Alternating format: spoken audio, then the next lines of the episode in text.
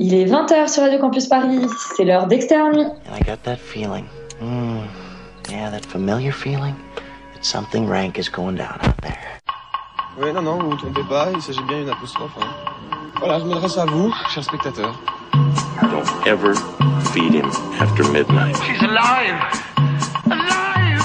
Ready to party! I'm sorry, Dave. I'm afraid I can't do that. I'm a man! Well, nobody's perfect. Qu'est-ce que c'est faire?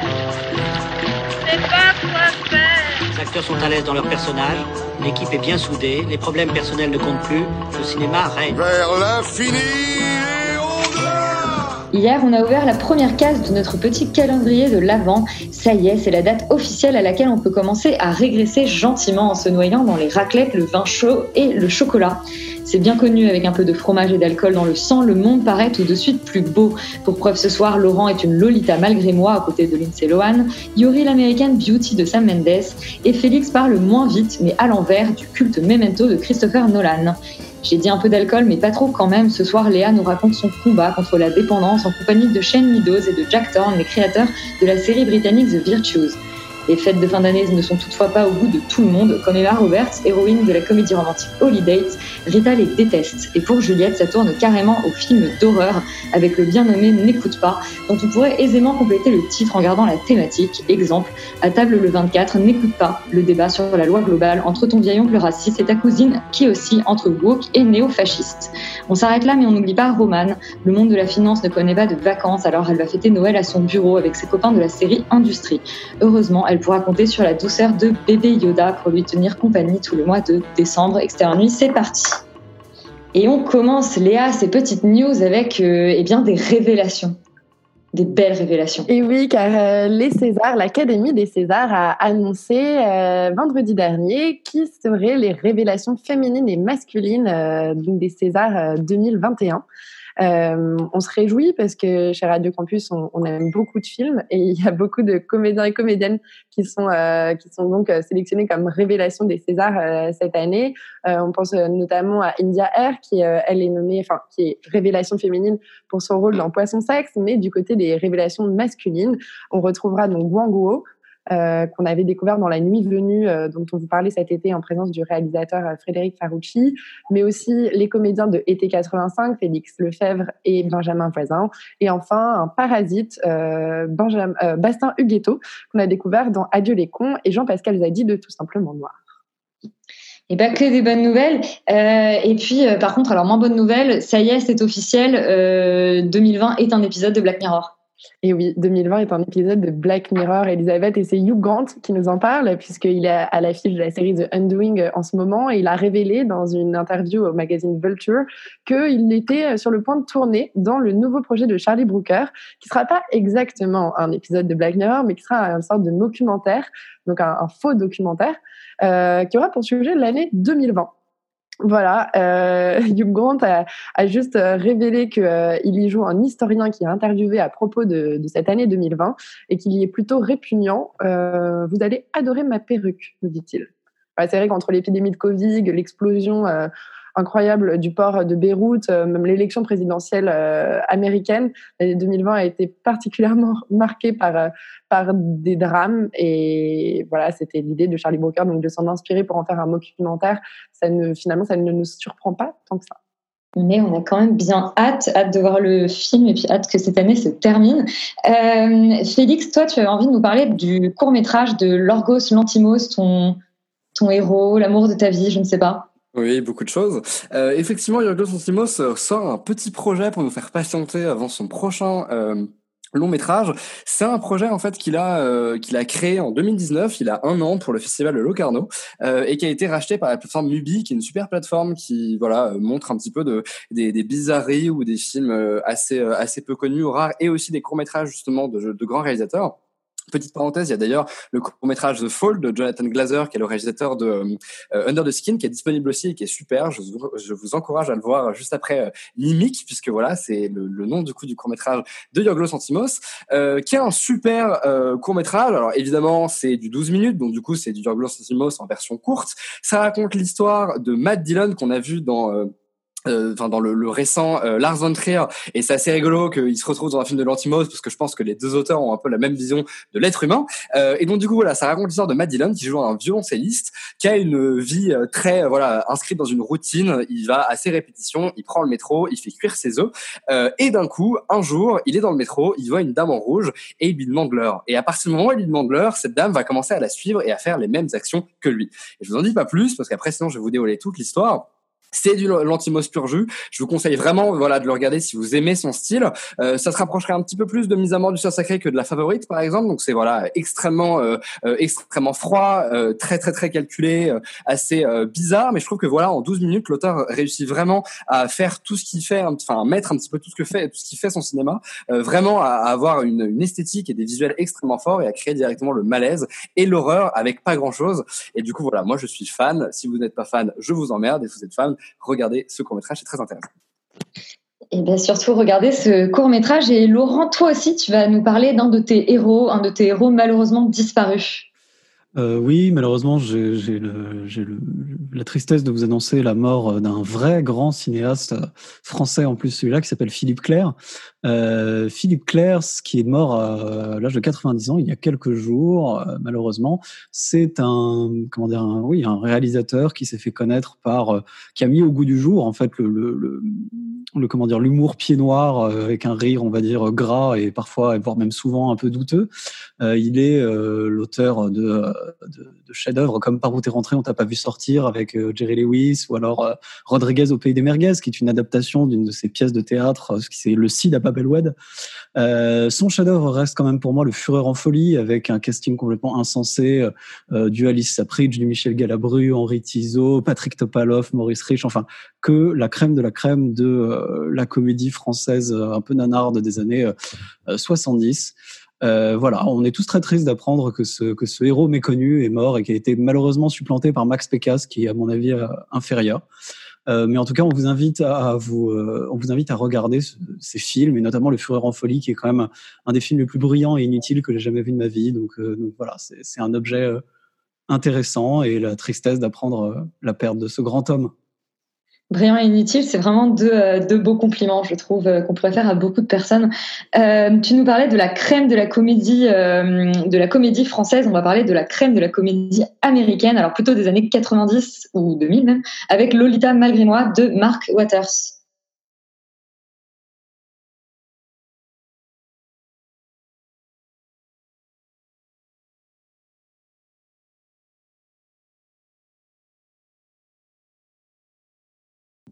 Bon, j'ai dit années 90 ou 2000, c'est 2003 pour Lolita malgré moi, Mean Girl en anglais. Léa, qu'est-ce que ça raconte ce film ? Alors j'ai dit que c'était réalisé par Mark Waters, mais c'est aussi et surtout scénarisé par Tina Fey. Ouais, grand scénario de Tina Fey, et surtout très belle interprétation de Tina Fey en professeur de mathématiques. Mean Girls, ça raconte donc l'histoire de Kaylee qui arrive d'Afrique, puisqu'en fait ses parents vivaient dans une réserve africaine, et elle se retrouve à devoir rentrer au lycée, dans un lycée américain pour la première fois de sa vie, parce qu'elle a toujours fait l'école à la maison, et donc elle va découvrir un peu les codes du lycée américain. Et surtout, dans ce lycée, il y a une sorte de royauté un peu particulière, puisque en haut de la pyramide sociale règnent les clastiques, c'est-à-dire trois jeunes filles qui règnent totalement sur ce lycée. Donc en haut, il y a Regina George, interprétée par Rachel McAdams, absolument incroyable. Il y a Karen Smith, qui est interprétée, elle, par Amanda Seyfried, et il y a Gretchen Wieners, qui est interprétée par Lacey Chabert. Lindsay Lohan, qui interprète Katie, va devenir rapidement amie avec une autre personne, avec Janice, qui est interprétée par Lizzie Caplan, qui, elle, veut se venger de Regina George, qui lui fait la misère, et va proposer à Katie de devenir une plastique, en fait, de se rapprocher des plastiques pour les détruire. Bien sûr, tout ne va pas se passer comme prévu, surtout que Kelly tombe amoureuse de l'ancien petit ami de Regina George, qui ne va pas du tout lui plaire. Voilà, en gros, dans les grandes lignes, de quoi ça parle, Lolita malgré moi. En vrai, de quoi ça parle, je pense que c'est bien sûr une comédie américaine, très teen movie, mais en fait, ça dépend de façon un peu plus large nos comportements en société. Il y a beaucoup d'analogies qui sont faites entre la loi de la jungle et la loi dans un lycée, etc. C'est fait de façon très habile. Il y a énormément de vannes, énormément de trouvailles. Une scène absolument d'exception, c'est la scène de la cafétéria dans laquelle donc Janice essaye d'expliquer à Katie voilà quel est l'ordre social dans cette cafette et donc lui dépeint un peu le groupe. Alors la table des nerds, la table des cools, la table des filles qui mangent rien, la table des filles qui mangent leurs émotions, etc., etc. Vraiment un film, enfin que je recommande à 500%. Déjà parce qu'il passe haut la main le test de Bechdel, même si la plupart du temps, quand deux nanas parlent ensemble, elles parlent d'un mec. Il y a aussi d'autres choses qui sont voilà comment trouver qui je suis quand je suis dans un environnement qui impose des règles et qui impose certains archétypes, enfin, certains objectifs à atteindre. Et voilà, il y a eu un Mean Girls 2 que je vous recommande pas du tout, qui est vraiment pas bien. En revanche, il y a eu une comédie musicale mise en scène par Tina Fey à Broadway que j'ai pas eu la chance de voir, mais j'ai vu plusieurs extraits et ça a l'air fabuleux et je rêve qu'il n'y ait plus le travel ban pour aller à New York voir Mean Girls, la comédie musicale. Mean Girls, la comédie musicale. On vous parle de Mean Girls parce qu'en fait, il est disponible depuis aujourd'hui sur Netflix France. Laurent, toi, c'est tout simplement un de tes films cultes, un peu comme Le Fureur en folie. Bah, c'est un film culte, sauf que je l'ai vu plus de fois que Le Fureur en folie. Je me semble que je l'ai vu 2 fois au cinéma quand il est sorti à l'époque. Donc c'est dire quand même si j'avais bien aimé le film. Waouh. Lolita malgré moi, je pense que c'est un peu le top du teen movie qu'on peut faire de cette époque-là. Donc c'est-à-dire que ça a quand même une bonne quinzaine d'années maintenant. Et c'est quand même une très grande réussite, c'est-à-dire que à la fois formellement en termes de casting, en termes en effet comme tu l'as dit Léa, il y a des scènes qui sont vraiment super bien faites, même en termes de réalisation, je veux dire, il y a c'est un plaisir globalement à regarder parce que c'est très bien joué, très bien fait, très amusant surtout.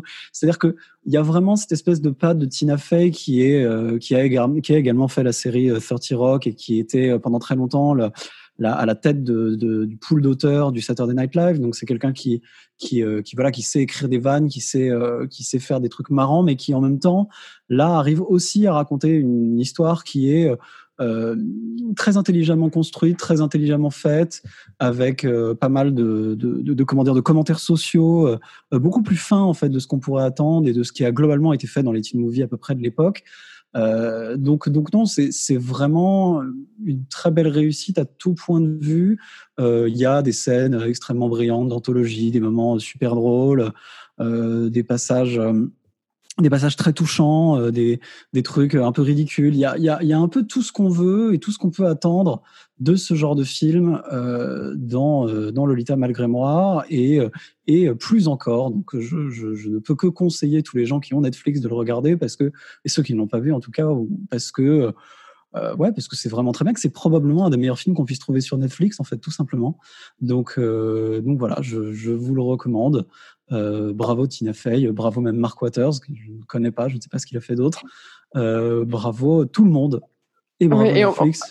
On peut quand même saluer une performance d'actrice qui est quand même absolument incroyable, à savoir que les deux comédiennes ont quasiment le même âge au moment du tournage. C'est Amy Poehler qui joue la mère de Rachel McAdams, qui joue la mère de Regina George. Et moi, les premières fois que j'ai vu le film, je connaissais pas encore Amy Poehler. Il n'y avait pas eu encore Parks and Recreation, le SNL, tout ça. Et du coup, en fait, de revoir le film plus tard en connaissant la comédienne et en la reconnaissant, c'est vraiment juste à mourir de rire.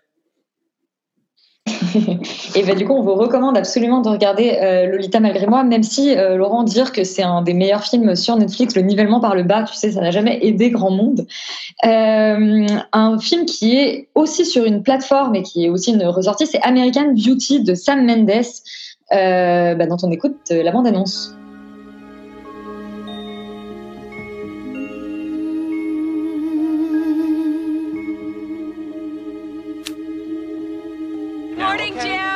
Carolyn. I love your tie, that... Et Yuri, je sais que tu es ravie de nous pitcher un film American Beauty qui met en avant un grand acteur.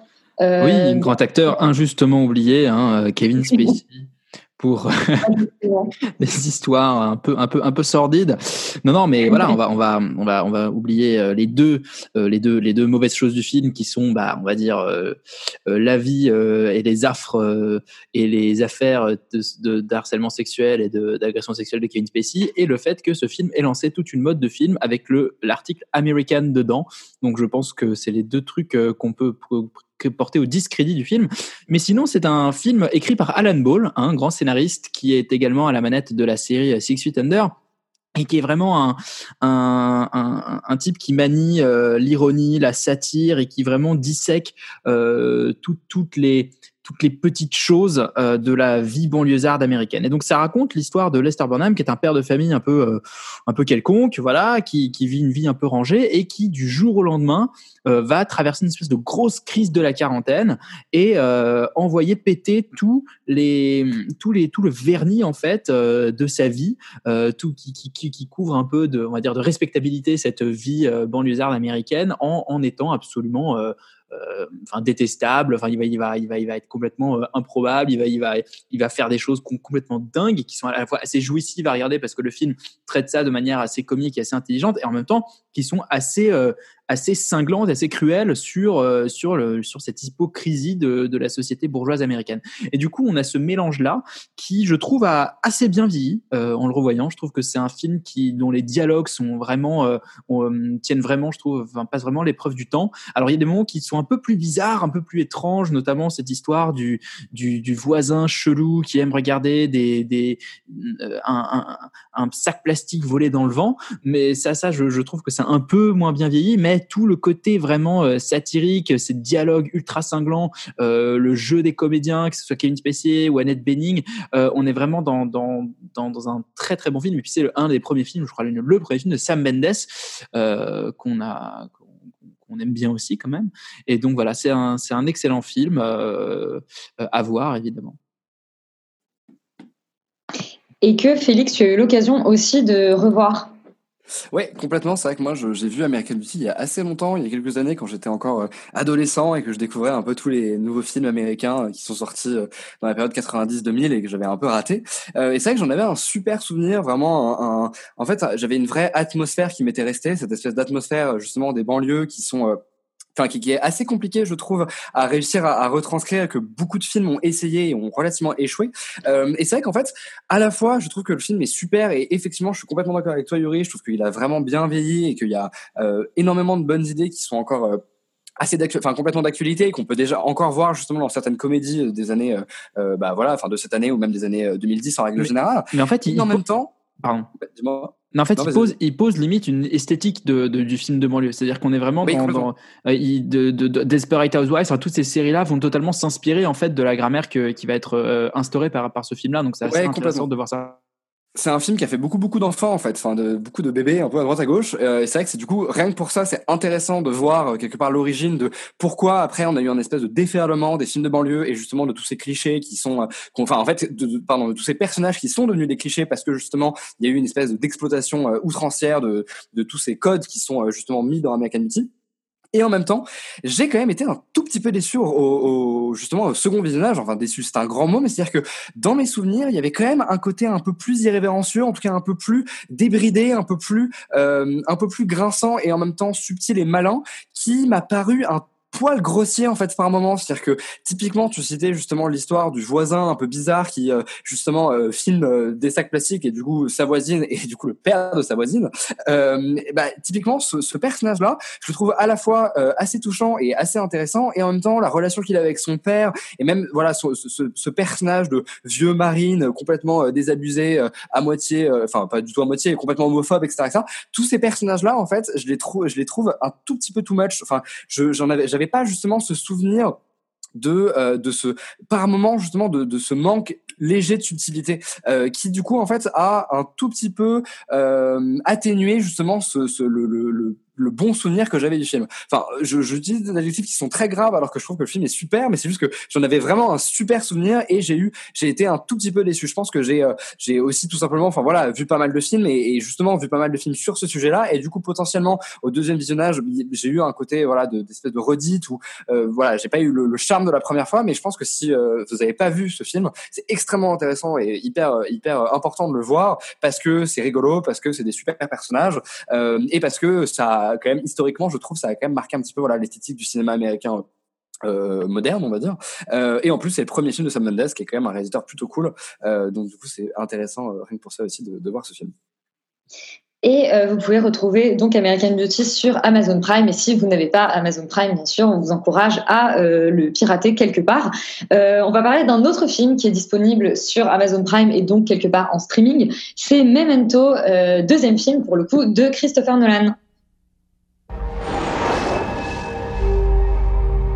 I have this condition. A condition? It's my memory. Amnesia.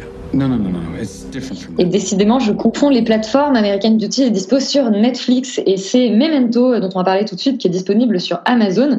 Félix, est-ce que Memento a mieux vécu le passage du temps? Est-ce que tu l'as regardé dans l'ordre comme Irréversible pour avoir un nouveau charme de la première fois? Gaspard Noé n'a pas remonté Memento dans l'ordre encore, donc j'ai pas eu l'occasion. Oh mais que si jamais il le fait un jour. Mais Christopher Nolan l'a fait, figure-toi, il y a un montage dans l'ordre de Memento. Ça s'appelle Tenet.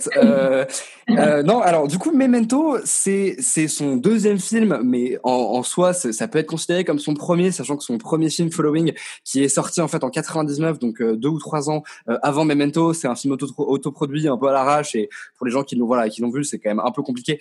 Du coup, c'est un peu son premier vrai film de studio, on va dire, écrit justement sur une idée de son frère, et ça raconte l'histoire de Leonard Shelby, qui est un homme qui souffre d'amnésie antérograde, c'est-à-dire qu'il ne peut pas fixer de nouveaux souvenirs. Il oublie tout au bout de 15 minutes suite à à cause d'un traumatisme crânien qu'il a eu justement quand le meurtrier de sa femme l'a tout simplement balancé contre un mur. Et en fait, il va partir malgré justement son problème à la recherche du meurtrier justement de supposé de sa femme, un certain John G, avec aidé d'une galerie de personnages, certains un certain Teddy, une certaine Nathalie, mais il les connaît pas vraiment complètement. Il essaie de tatouer des trucs sur le corps pour ne pas oublier. Il fait des polaroïdes pour essayer de se souvenir un petit peu de qui est qui et de s'il doit les croire ou non. Enfin c'est un peu une espèce d'enquête dans le brouillard. Et la particularité du film, c'est que c'est un film qui est antichronologique, c'est-à-dire qu'on commence par la fin et on arrive au début. Donc du coup, on suit vraiment complètement et on épouse complètement justement le principe du personnage, en tout cas sa maladie. Moi, c'est un film que je trouve relativement brillant en fait, Memento, et je sais que le mot est fort et qu'il y a pas mal de gens qui n'aiment pas beaucoup ce film, mais je trouve que c'est un film qui est en fait déjà extrêmement bien maîtrisé, c'est-à-dire que outre le fait que malheureusement Christopher Nolan n'est pas un grand metteur en scène visuel, je suis jamais extrêmement séduit justement de la manière dont il va utiliser sa caméra et du coup je trouve que Memento en fait les frais parce que c'est son premier film justement où il a un peu de budget et je trouve que c'est quand même relativement timide et il n'y a pas non plus énormément d'idées visuelles. Je trouve que mine de rien, le film se tient vachement bien. Je trouve que le concept en fait est relativement ludique et assez impressionnant dans sa manière de prendre à revers l'intrigue parce qu'on remonte justement quelque part le temps et en même temps de réussir à créer constamment de l'enjeu et de relancer constamment le mystère parce qu'à chaque nouvelle séquence on a en fait des espèces d'indices, on a justement des espèces d'objets ou d'écritures ou de personnages qui débarquent et en fait qui relancent quelque part et qui redistribuent à chaque fois les cartes. Je trouve que c'est vraiment assez impressionnant cette manière justement de créer quelque part une intrigue à travers le déroulement à l'envers d'une première intrigue. Enfin, je trouve que c'est assez intéressant. Et en tout cas, moi, le film me tient vraiment en haleine. Mais surtout, je trouve que c'est un film qui très souvent est caractérisé comme un espèce de film de petit malin parce que c'est un concept fort, le film monté à l'envers, etc. Et le personnage oublie tout ce qu'il voit toutes les 15 minutes. Mais moi, je suis pas du tout d'accord parce que justement, je trouve que ce concept-là est complètement au service en fait de ce qu'il veut raconter, est complètement au service de son personnage et je trouve que du coup, ça rend le personnage extrêmement touchant et c'est un des seuls films que j'ai vu de ma vie qui arrive à aussi bien traiter justement les souvenirs et ce principe de modification du souvenir et de comment en fait le souvenir va vieillir avec le temps et comment le souvenir va justement être transformé au fur et à mesure des éléments et de notre vie et de notre vécu. Et rien que pour ça, je trouve que c'est un film qui est relativement touchant et qui va vraiment venir, moi personnellement, un peu me bouleverser sur cette espèce de condition que représente justement le personnage principal. Et mais dis donc, beaucoup d'emballement pour cette revoyure, même si ce terme n'existe pas, de Memento. Rita, est-ce que tu l'as découvert à cette occasion, revue ? Alors moi, il fait partie pareil de ces films que j'ai vus quand j'ai commencé à m'intéresser au cinéma, donc j'étais adolescente et je me souviens que c'était une des premières grosses claques, même si ça veut tout rien dire, que je m'étais prise, parce que j'étais très intéressée par les scénarios, et je le suis toujours, par les scénarios un peu atypiques, et là en l'occurrence... c'est vrai que c'est quand même... Je me souviens que j'avais été assez choquée de tous les bouleversements, les renversements de situation qui ont lieu pendant le film, que j'ai été très agréablement surprise par la fin. Et encore aujourd'hui, donc là je l'ai revu pour en parler ce soir, et encore aujourd'hui en le revoyant, il y a quand même des trucs que j'avais oubliés, que j'ai redécouverts, ou alors dont je me souvenais, mais qui étaient encore mieux de redécouvrir en le voyant une seconde fois. Et j'ai l'impression que Memento, c'est un peu le film que Nolan n'a jamais réussi à refaire ou à reproduire dans ce qu'il a de bon, parce que Tenet, c'est un peu ça, mais foiré. Et d'ailleurs, Félix, je suis très déçue que tu n'aies pas parlé à l'envers pendant ta critique. Mais bon, n'étant pas Tenet et voulant me faire comprendre, je ne parle pas à l'envers non plus.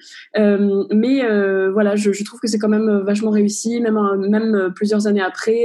J'ai pas été déçue, même avec le recul et avec un peu plus d'années dans le compteur. Et oui, je trouve ça assez formidable. Même Guy Pearce, je le trouve trop, je trouve mystique un peu dans ce film. Et je pense que c'est un des classiques. Enfin, ça rentre dans le panthéon des films que je trouve super intéressant pour leur scénario. Donc voilà, une grosse réussite pour moi aussi, je trouve, Memento. Donc Memento, un film qui vous a laissé un souvenir intact. On va passer aux sorties plus récentes avec Holiday, film Netflix, comédie romantique avec Emma Roberts, dispo sur Netflix. I'm sorry, can I call you back? Mom, I'm working. That's what you wear to work? I want you to meet someone. This is a doctor, and he's single. She's much prettier with makeup. I'm wearing makeup. Et Rita, je disais en introduction que tu détestais les fêtes de fin d'année. Comme Emma Roberts dans Holiday, est-ce que c'est vrai déjà ou est-ce que c'est un mensonge éhonté ? Alors, j'adore les fêtes de fin d'année, de manière générale, donc mais après, les fêtes de fin d'année en 2020, je ne sais pas ce que ça va donner. Donc, on verra bien, peut-être que... Les fêtes de fin du monde. C'est ça, voilà. Et non, pas au point d'Emma Roberts qui... voilà, donc pour ce film, il faut attacher sa ceinture et se dire qu'on va passer 1h43 et essayer de comprendre si Netflix essaye vraiment de déconstruire la rom-com sexiste ou si la plateforme finalement ne confirme pas encore plus ses clichés. Et en fait, au bout d'1h43, je peux dire avec certitude que si, il conforte les clichés et que on retombe dans le même travers de une famille qui dit à la jeune fille qui est au début de sa trentaine, tu sais, il va falloir trouver quelqu'un, tu commences à plus te faire toute jeune, machin. Et elle, l'idée qu'elle trouve, c'est du holiday, donc le date que tu ne chopes pas, mais que tu amènes avec toi à toutes les fêtes de famille et les fêtes du calendrier. Donc elle amène à Noël, à Halloween, au Thanksgiving, au Nouvel An. Et donc, elle rencontre un mec au mall, enfin au centre commercial, ce qui, dans ma tête, est insensé. On ne rencontre pas un homme de ce type, australien, 1m90, foutu comme il est, au centre commercial. Et il accepte. Ils font pas les courses, les grands beaux gosses australiens ? C'est pas les courses, là. Alors, le supermarché, c'est moins pire, mais c'est très cliché déjà. Non, là, c'est le centre commercial. Enfin, c'est vraiment elle le rencontre à Italie 2, tu vois. Donc, c'est pas... voilà, elle le rencontre dans l'escalator. Ils ont cette espèce de tension idiote qu'on a dans les vieilles rom-com débiles des années 2000, mais le truc vraiment de « Ah, on s'aime pas, ah, en plus, je te trouve vraiment pas beau. Ah, non, non. » C'est, on dirait, une cour de récréation, mais de primaire, même pas de collège.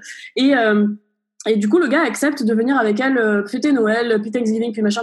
Donc, on suit le film sur 1 an via les fêtes de fin, les fêtes communes aux États-Unis. Ça aurait pu être très intéressant, ça aurait pu être très drôle et pas du tout cliché. C'est l'inverse. J'ai dû le voir en 2 fois, encore une fois, parce que c'était mauvais. Parce que franchement, Emma Roberts devrait virer son agent parce qu'elle se retrouve qu'avec des rôles bien nuls alors qu'elle est pas si mauvaise. Enfin, j'attends de la voir dans un truc plus intéressant que ça. Et l'autre gars dont le nom m'échappe, il est beau, quoi, mais c'est à peu près tout. Donc ça fait pas long feu, hein, un film qui repose sur les looks de son casting principal, et puis le casting secondaire est insupportable. Enfin, c'est vraiment tous les clichés qu'ils ont pu trouver dans les rom-coms du passé. C'est un peu genre les fantômes des rom-coms du passé qui reviennent hanter Netflix en 2020. C'est plutôt désagréable. Et puis ça a cette esthétique qui est commune à pas mal de films Netflix, un peu avec des néons et des couleurs dans les violets, dans les rosés, dans ce genre d'esthétique qu'on retrouve aussi, par exemple, je pense à je sais plus le nom d'un film, bon bah, je vais passer, mais en tout cas c'est ce genre d'esthétique qui montre qu'il y a de l'argent mais qu'il n'y a pas de direction artistique derrière, que c'est vraiment juste on a de l'argent mais on a pris le premier chef-op qu'on a trouvé et on lui a juste dit voilà de l'argent, éclate l'argent sur l'écran. Donc c'est pas très intéressant, il n'y a pas de réalisation, il n'y a pas de scénario, c'est un peu bébête, mais voilà, je n'ai pas aimé Holiday, mais j'aime les Holidays. Eh bien, tant mieux. Et le beau gosse dont tu as oublié le nom, c'est Luke Bracey, qui était dans Little Fires Everywhere, dont on avait parlé il y a quelques semaines maintenant, dans Extérieure Nuit. Léa, est-ce que tu partages l'avis mitigé de Rita sur Holiday ? Moi, je suis mitigée comme Rita. Après, j'ai eu la chance de découvrir le film après une bonne grosse raclette. Donc, je me le suis enfilé d'un coup un peu en somnolant. Je n'arrive pas à comprendre qu'on fasse encore ce genre de film en 2020. Après, faut pas se mentir, c'est tout ce qu'on demande après une bonne raclette. En effet, peut-être de pas se prendre trop la tête. Mais je veux dire, le film dont l'enjeu principal, c'est « Oh non, mon petit frère va se marier avant moi et toute ma famille me met la pression pendant les fêtes pour que je trouve un cum ». Ok, certes, mais il y a des manières tellement plus habiles de traiter le sujet. Surtout dans la période qu'on est en train de vivre où justement cette pression, il y a des détournements à faire incroyables sur le fait de, en effet, rencontrer l'amour dans une période de confinement. C'est aussi une bonne excuse pour avoir un bon prétexte pour les fêtes. Et en fait, il y a plein de trucs originaux, il y a plein d'angles originaux pour traiter ce sujet. Donc déjà, de base, la pression mise sur ce personnage principal, j'y crois pas une seconde. Je reviens aussi sur ce que dit Rita, où ce personnage, on la rencontre dans le centre commercial, à la rigueur, si tu veux, Hugh Grant qui rencontre Julia Roberts dans une librairie à Londres. Moi, je veux bien croire dans la coïncidence, je veux bien croire dans le miraculeux et tout. Mais c'est juste que derrière, toute l'histoire qui est déroulée...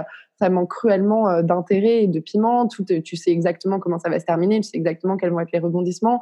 Il n'y a aucun personnage secondaire qui sauve le jeu. Il n'y a pas de diversité non plus à l'écran. Enfin, bon, au moins, quelque part, on se dit que Netflix n'a pas sombré dans le côté de mettre de la diversité pour mettre de la diversité à force de 2-3 vannes et une copine de couleur pour dire « Regardez, on est hyper... » Bah, c'est le gars, excuse-moi, mais c'est quand même le personnage avec qui elle va essayer de sortir à un moment. Il est clairement là pour le quota diversité. Hein, c'est vraiment...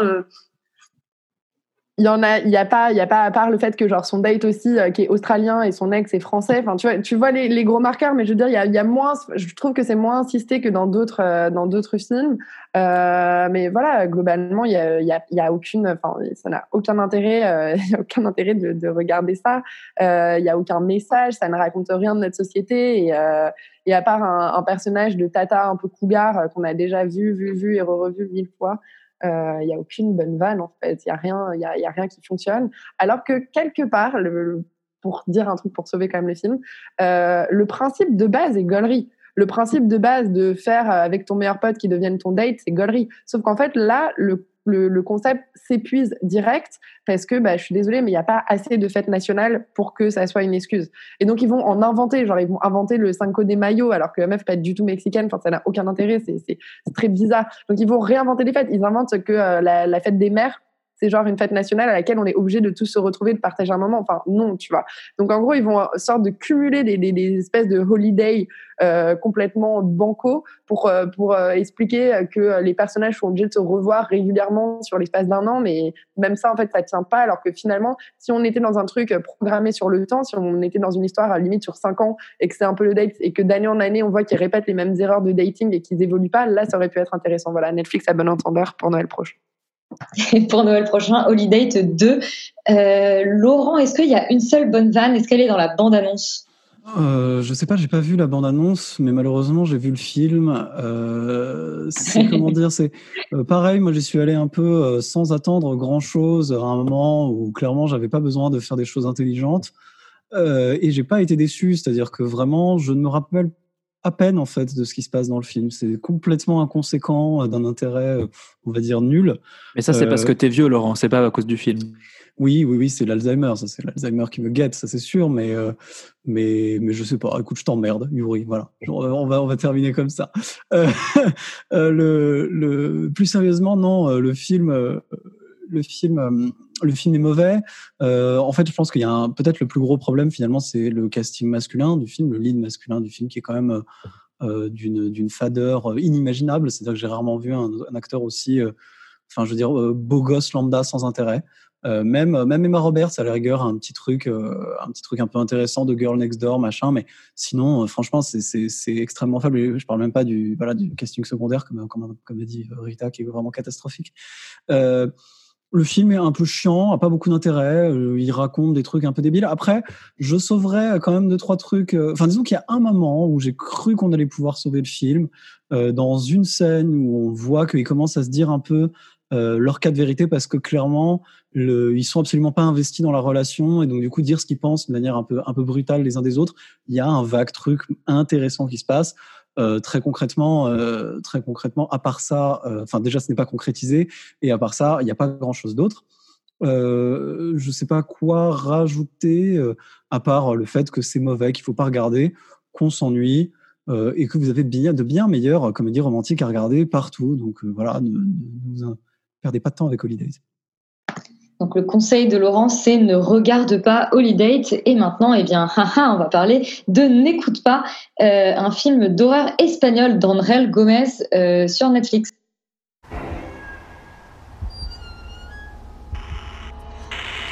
Siempre me despierto. ¿Quién te despierta? Je disais, Juliette, tu t'es aventurée sur le terrain hostile de N'écoute pas, petit film d'horreur espagnol. Oui, alors N'écoute pas, c'est un film espagnol donc réalisé par Andrel Gomez qui est sorti sur Netflix vendredi dernier. Donc ça se veut être un film d'horreur. Donc dès le début du film, le ton est donné. On va suivre Eric, un petit garçon de 9 ans qui entend des voix menaçantes via son talkie-walkie. Depuis qu'il a emménagé dans cette maison un peu glauque avec ses parents. Donc bien sûr, dans un premier temps, ses parents, ils vont pas le croire, ils vont se dire que c'est un enfant qui a beaucoup d'imagination, jusqu'à ce qu'un drame survienne et brise la famille, et la mère va partir, le père, lui, va rester pour continuer la rénovation de la maison, parce qu'il faut de l'argent, et il va engager des professionnels du paranormal afin de comprendre la malédiction qui pèse sur cette maison. Alors N'écoute pas, c'est davantage un film de sursaut, où le réalisateur multiplie les jumpscares plutôt qu'un film d'horreur à proprement parler. Il y a un début d'atmosphère un peu angoissante, mais le réal ne va pas aller vraiment plus loin. Au final, on ressent que de simples frissons qui se transforment jamais véritablement en peur. Et tout ça, c'est un peu à cause du scénario quand même, qui n'est pas d'une originalité folle, certes, mais qui arrive quand même à nous tenir en haleine. L'idée n'est pas révolutionnaire, mais elle fonctionne bien en reprenant les codes du genre. On retrouve les clichés du film d'horreur avec la maison hantée, l'enfant messager des fantômes, ou encore le sous-sol où sont enfouies des malédictions dans lequel va se dérouler la scène finale, sans spoiler. Mais c'est ça aussi qui est sympa, parce que on retrouve des clichés qui nous rassurent. On se dit qu'on est bien en train de regarder un film d'horreur Netflix. Et étonnamment, il y a aussi certaines scènes qui sont assez surprenantes du début jusqu'à la fin du film, ce qui est finalement assez agréable pour un film du genre.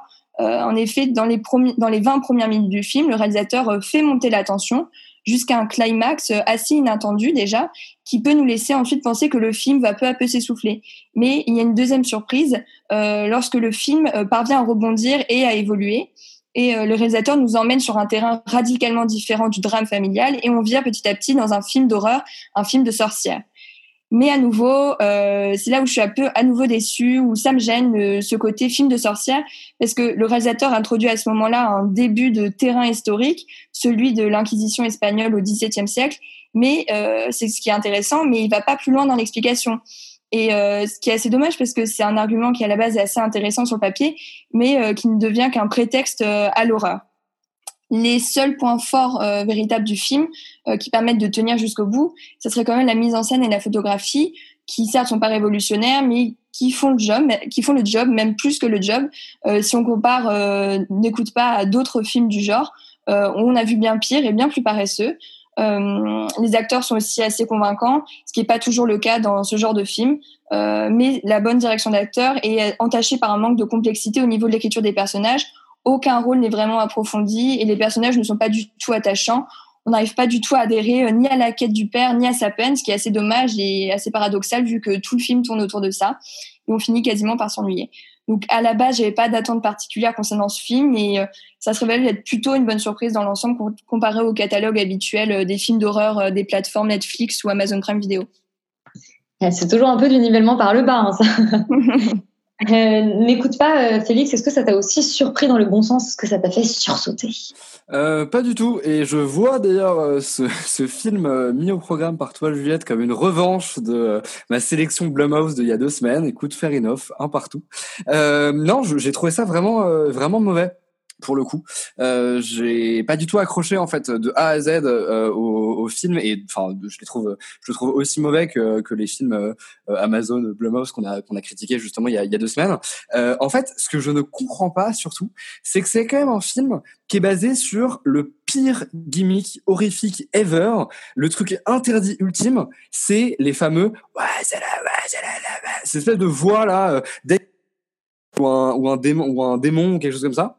D'un coup, on commence à oula, j'ai des trucs très bizarres sur mon écran. On vient de me dire que j'ai été mis en sourdine. Tu as été mis en sourdine? Ouais. Non, c'est bon, vous m'entendez? Super.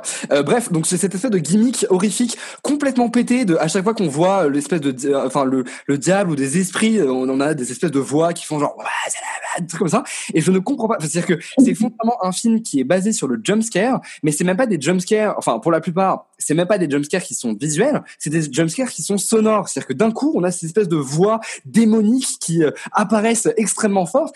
C'est pas quelque chose concrètement qui personnellement peut me faire peur. Déjà qu'un jump scare de manière générale, je trouve ça un peu pété. En plus, si c'est un jumpscare uniquement auditif, je trouve que ça n'a foncièrement aucun intérêt. Donc, du coup, j'avoue que je ne comprends pas comment c'est possible de se dire, hey, les gars, on a une super idée, on va prendre un gimmick complètement pété et on va en faire un film. Enfin, voilà, je trouve ça vraiment un peu absurde. En dehors de toutes les paresses de scénarios et tous les clichés dont tu parlais justement, Juliette, qui moi personnellement m'exaspèrent, mais parce que je regarde beaucoup de films d'horreur et que j'ai vraiment l'impression à chaque fois de voir toujours le même film, il y a un truc moi qui m'a beaucoup gêné, c'est qu'en fait ce film-là, c'est juste un espèce de remake espagnol complètement pété de Insidious ou de The Conjuring. Donc du coup, au lieu de regarder N'écoute pas, je vous conseille de regarder des films de James Wan, donc soit Insidious, soit The Conjuring, qui sont des films qui sont eux aussi basés justement sur le jump scare, et c'est ça qui est intéressant pour le coup quand on voit ce genre de mauvais film d'horreur, c'est qu'en fait on se rend compte qu'un jump scare, eh ben ça fonctionne quand même mine de rien aussi avec de la mise en scène. Et typiquement James Wan, c'est un gars qui est extrêmement doué, je trouve, en termes de mise en scène d'horreur, et qui justement a vraiment réfléchi à l'esthétique du jumpscare. Et du coup, je vous encourage vachement, si vous aimez justement ce genre d'histoire paranormale avec des enfants morts et des voix qui font ouais, c'est la merde. Je le refais parce que c'est rigolo. Je vous conseille fortement les films de James Wan parce que je trouve que c'est vraiment super. Eh bien, merci de nous conseiller les films de James Wan plutôt que N'écoute pas, qui a cependant plu quand même à Juliette. On va passer maintenant aux séries avec de l'alcool, beaucoup d'alcool, dans The Virtues, créé par Shane Meadows et Jack Thorne.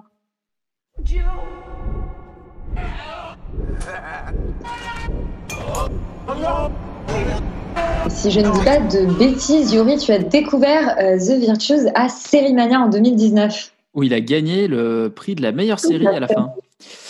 Ouais, c'est une mini-série en fait, plus qu'une série, en 4 épisodes, qui raconte l'histoire d'un type qui se fait larguer par sa femme, qui sombre dans l'alcool et qui décide de rentrer chez lui en Irlande, où il va retrouver sa sœur à laquelle il ne parle plus depuis 20 ans, et puis il va commencer à se souvenir il va commencer à avoir des souvenirs qui lui remontent traumatiques quand il était à l'orphelinat, et etc.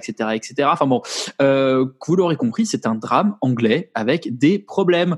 Globalement, la série, je suis un peu taquin au début, mais je trouve qu'elle est assez réussie, elle est assez émouvante, et elle tape notamment dans un registre romanesque qui moi me plaît plutôt, c'est-à-dire qu'il y a effectivement presque une surcharge d'émotions, de problèmes, de trucs, mais c'est assez assumé. Donc il y a une forme romanesque, un peu mélo, et en même temps assez dure, puisqu'on va quand même montrer une réalité sociale assez violente et en même temps assez bienveillante, ce qui est pas forcément le cas souvent de ce genre de films qui sont souvent sur un seul registre.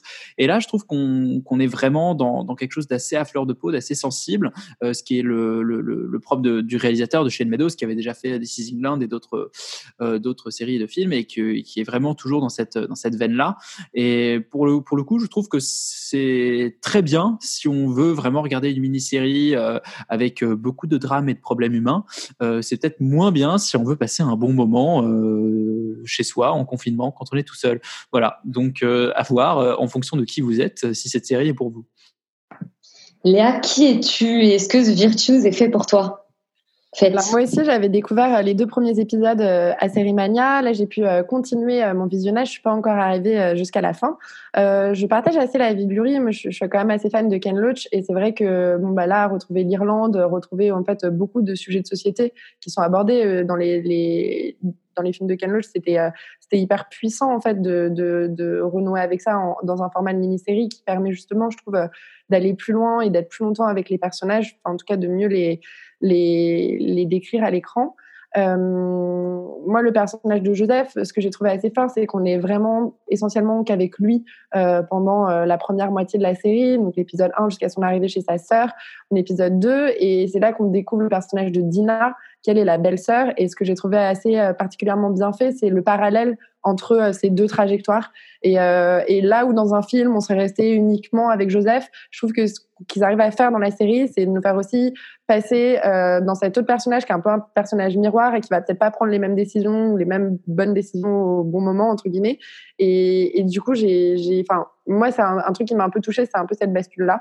Maintenant, je suis pas encore allée jusqu'au bout, on m'a un peu spoilé, donc je sais qu'il y a un dénouement assez tragique et j'ai un peu peur de là où ça va m'embarquer. Je suis sûre que je vais pas passer une très bonne nuit si je la termine ce soir, cette série, mais en tout cas voilà, moi j'ai vraiment été bluffée par la réal et bluffée par le jeu aussi de Stephen Graham. On peut vraiment saluer une performance d'acteur assez incroyable.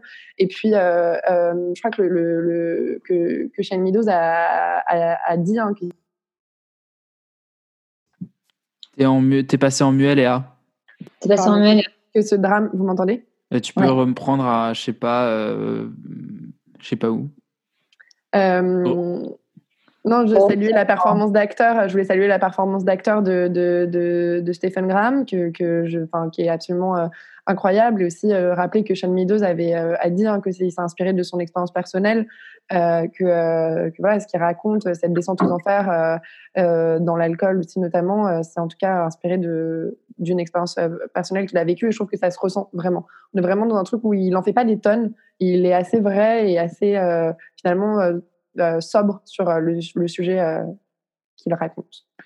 Et être sobre sur le sujet de l'alcoolisme, c'est quand même relativement fort. Alors, on va abandonner cette addiction pour parler de beaucoup d'autres avec la série Industrie qui se déroule dans le monde de la finance. Combien de ces have you had? 9. 4 New York, 4 here and Skype. Et Roman, c'est toi qui passes un petit mois de décembre entouré de gens en costume qui font des choses pas très bien. Oui, exactement. Enfin, pas très bien. En fait, j'ai pas compris ce qu'ils faisaient, donc je sais pas si c'est bien. Si c'est personne n'a compris ce qu'ils faisaient. Ça a pas l'air bien, effectivement, en tout cas. Puisque ça raconte l'entrée de jeunes gens, Harper, Robert, Gus, Yasmine et d'autres gens dont j'ai déjà oublié le prénom, dans le monde de la finance, et plus précisément dans une boîte qui s'appelle Pierpoint & Co et qui se situe à Londres. Une boîte et par extension un monde où en fait celui qui n'arrive pas à s'imposer n'a pas sa place, et donc ces jeunes gens vont devoir se battre pour rester dans la boîte et surtout pour y survivre en fait, puisque il y en a qui vont payer le prix de la finance, j'imagine.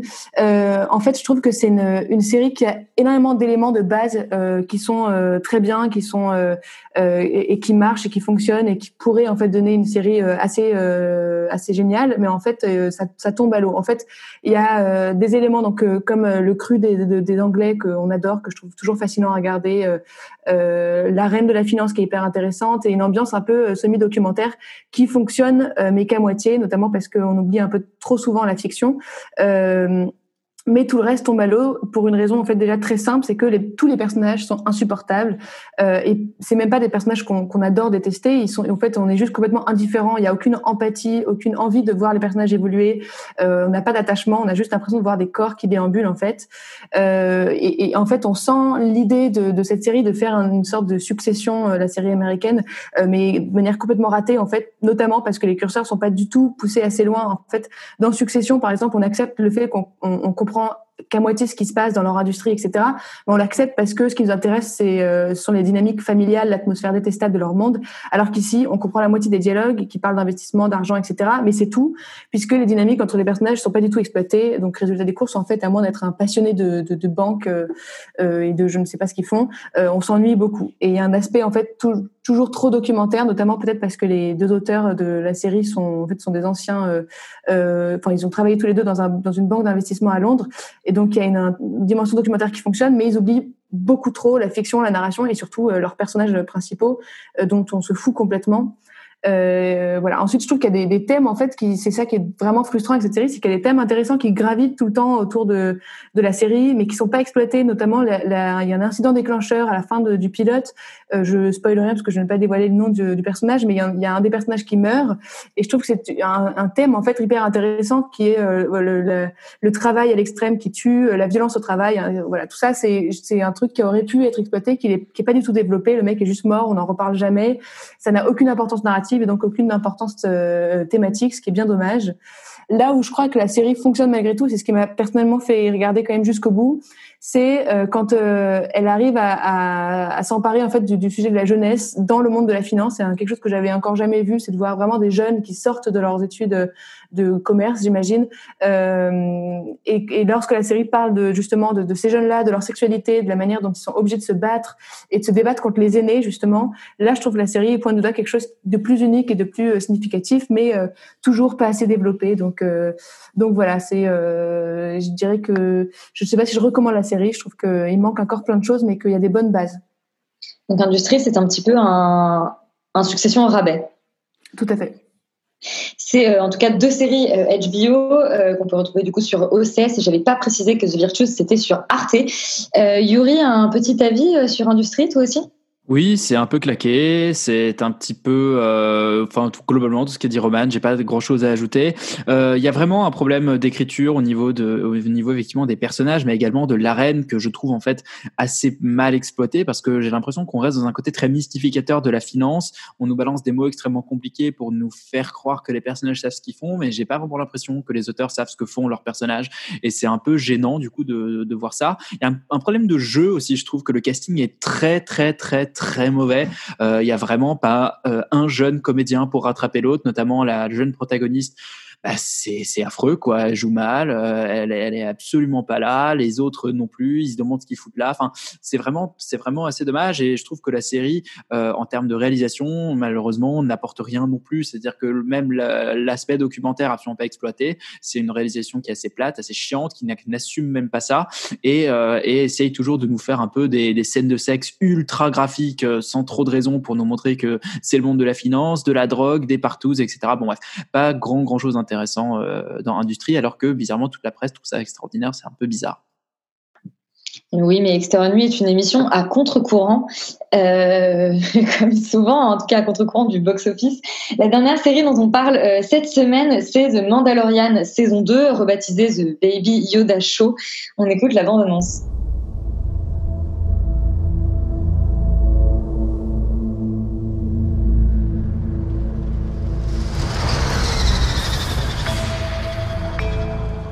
Alors, Laurent, cette deuxième saison de The Baby Yoda Show, est-ce que c'est toujours plus que de Baby Yoda ? C'est toujours plus de Baby Yoda, même si en vrai, je pense qu'on pourrait se contenter d'avoir juste un plan en permanence de Baby Yoda qui vit, une espèce de télé-réalité improbable, tellement il est mignon. Mais cette saison 2 de The Mandalorian, pour le moment, on en est à la moitié, donc c'est-à-dire 5 épisodes, il me semble. Et ça raconte voilà l'histoire toujours de Mando, ce Mandalorian qui se retrouve à cause de diverses péripéties obligé de garder cette espèce de bébé Yoda et de le protéger en essayant de le faire retrouver sa famille, en tout cas ce qu'il pense de sa famille qu'il appelle les Jedi, parce qu'évidemment on est dans un monde de Star Wars qui se passe entre l'épisode 6 et l'épisode 7, une période où la connaissance autour de l'ordre Jedi, etc., c'est un peu perdu. Moi, je trouve que pour le moment, en fait, la saison 2 tient plutôt ses promesses par rapport à la saison 1, et même, je dirais, amène des choses que moi, j'aurais aimé voir dans la saison 1, mais que j'ai pas trop vu. En tout cas, dans le dernier épisode. C'est-à-dire que c'est toujours un peu ce côté jeu de rôle, tu vois, sur PC ou enfin sur ordi ou sur console, où on a un peu l'impression qu'on a notre protagoniste qui vient, qui a sa petite quête secondaire sur sa petite planète, qui va faire sa petite histoire, parce que c'est un truc qui est quasi, c'est pas complètement feuilletonnant, c'est-à-dire qu'il y a un côté un peu procédural où en fait voilà, chaque épisode il va mener sa petite quête et sa petite histoire, et ensuite essayer d'aller un petit peu plus loin pour amener le baby Yoda là où il est censé l'amener. Sauf que là maintenant on arrive à intégrer en fait des éléments de l'histoire en fait et d'essayer de faire un petit peu le lien entre la première et la troisième trilogie, parce que on arrive enfin à voir des personnages qui sont présents pour les gros fans de Star Wars d'ailleurs, qui sont déjà présents dans les séries animées, c'est-à-dire Star Wars Rebels et Star Wars j'ai oublié le nom de l'autre, Clone Wars. Et donc c'est assez sympa, c'est assez intéressant. Du coup, ça rend un côté un peu plus épique en fait, peut-être à la saison 1 qui était vraiment genre western, hyper hard-boiled, hyper basique. Là, on s'en prend un peu plus plein la gueule. Il y a un peu plus de vaisseaux spatiaux, il y a un peu plus de machins. Il y a toujours autant d'argent, donc c'est toujours aussi beau et aussi stylé. Franchement, si on a aimé la saison 1, je vois pas pourquoi on se priverait de la saison 2, parce que globalement, c'est la même en un peu mieux, avec toujours plus de Star Wars et de Baby Yoda. Donc franchement, que demande le peuple ? Je ne sais pas. Eh bien, je ne sais pas non plus, mais que demande Yuri ? Peut-être plus encore de Baby Yoda. C'est-à-dire qu'en fait, c'est effectivement la même série avec ses qualités indéniables qui sont sa production value. Je vous conseille vraiment de regarder le making-of de la saison 1 sur YouTube, parce que c'est absolument fascinant ce qu'ils ont fait en termes de travail sur les effets spéciaux. Et également ses défauts qui sont quand même un scénario un peu inexistant, voire totalement... abracadabrantesque, comme dirait Jacques Chirac, et qui sont un peu, ces lacunes de scénario sont vraiment comblées à chaque fois par un plan sur Baby Yoda. C'est assez fascinant, c'est-à-dire que dès le moment où le scénario patauge un peu, on met du Baby Yoda, et là effectivement on oublie tout parce qu'on a eu du Baby Yoda. Bon, voilà, après oui effectivement ça se regarde, c'est divertissant, il y a des effets spéciaux, ça fait piou piou. Je trouve quand même là aussi que les acteurs sont globalement mauvais, et dans le dernier épisode on a Rosario Dawson qui est quand même pas une mauvaise actrice mais qui joue mal également, donc je sais pas trop ce qui se passe. Est-ce que c'est à chaque fois que quelqu'un joue dans Star Wars joue mal, c'est peut-être une malédiction, mais globalement c'est un truc qui m'a déjà gêné dans la saison 1 et qui est toujours dans la saison 2, et globalement je trouve que ce qui manque peut-être, c'est une quête un peu plus générale sur la saison qui était assez claire dans la saison 1, où il fallait effectivement sauver bébé Yoda puis le sauver une deuxième fois. Là bon, on va effectivement de planète en planète, et j'ai un peu oublié pourquoi le Mandalorian faisait ce qu'il faisait. Mais bon, effectivement, si on aime les vaisseaux qui explosent et les marionnettes mignonnes, et voilà, allez-y. Et bien du coup, allez-y tous, parce qu'à peu près tout le monde aime ça. Yuri, Extermi, c'est terminé pour cette semaine, mais surtout vous restez sur Radio Campus Paris. Nous on se dit à la semaine prochaine avec toujours plus d'alcool, toujours plus de fromage, toujours plus de chocolat. Et puis S-4 avant la celle de Noël. Je ne sais plus conclure. Mais continue de boire. Personne, vraiment, les gens ne sont pas là pour ça. Les gens ne sont pas là pour faire calendrier, Elisabeth. C'est bon. Bonne soirée.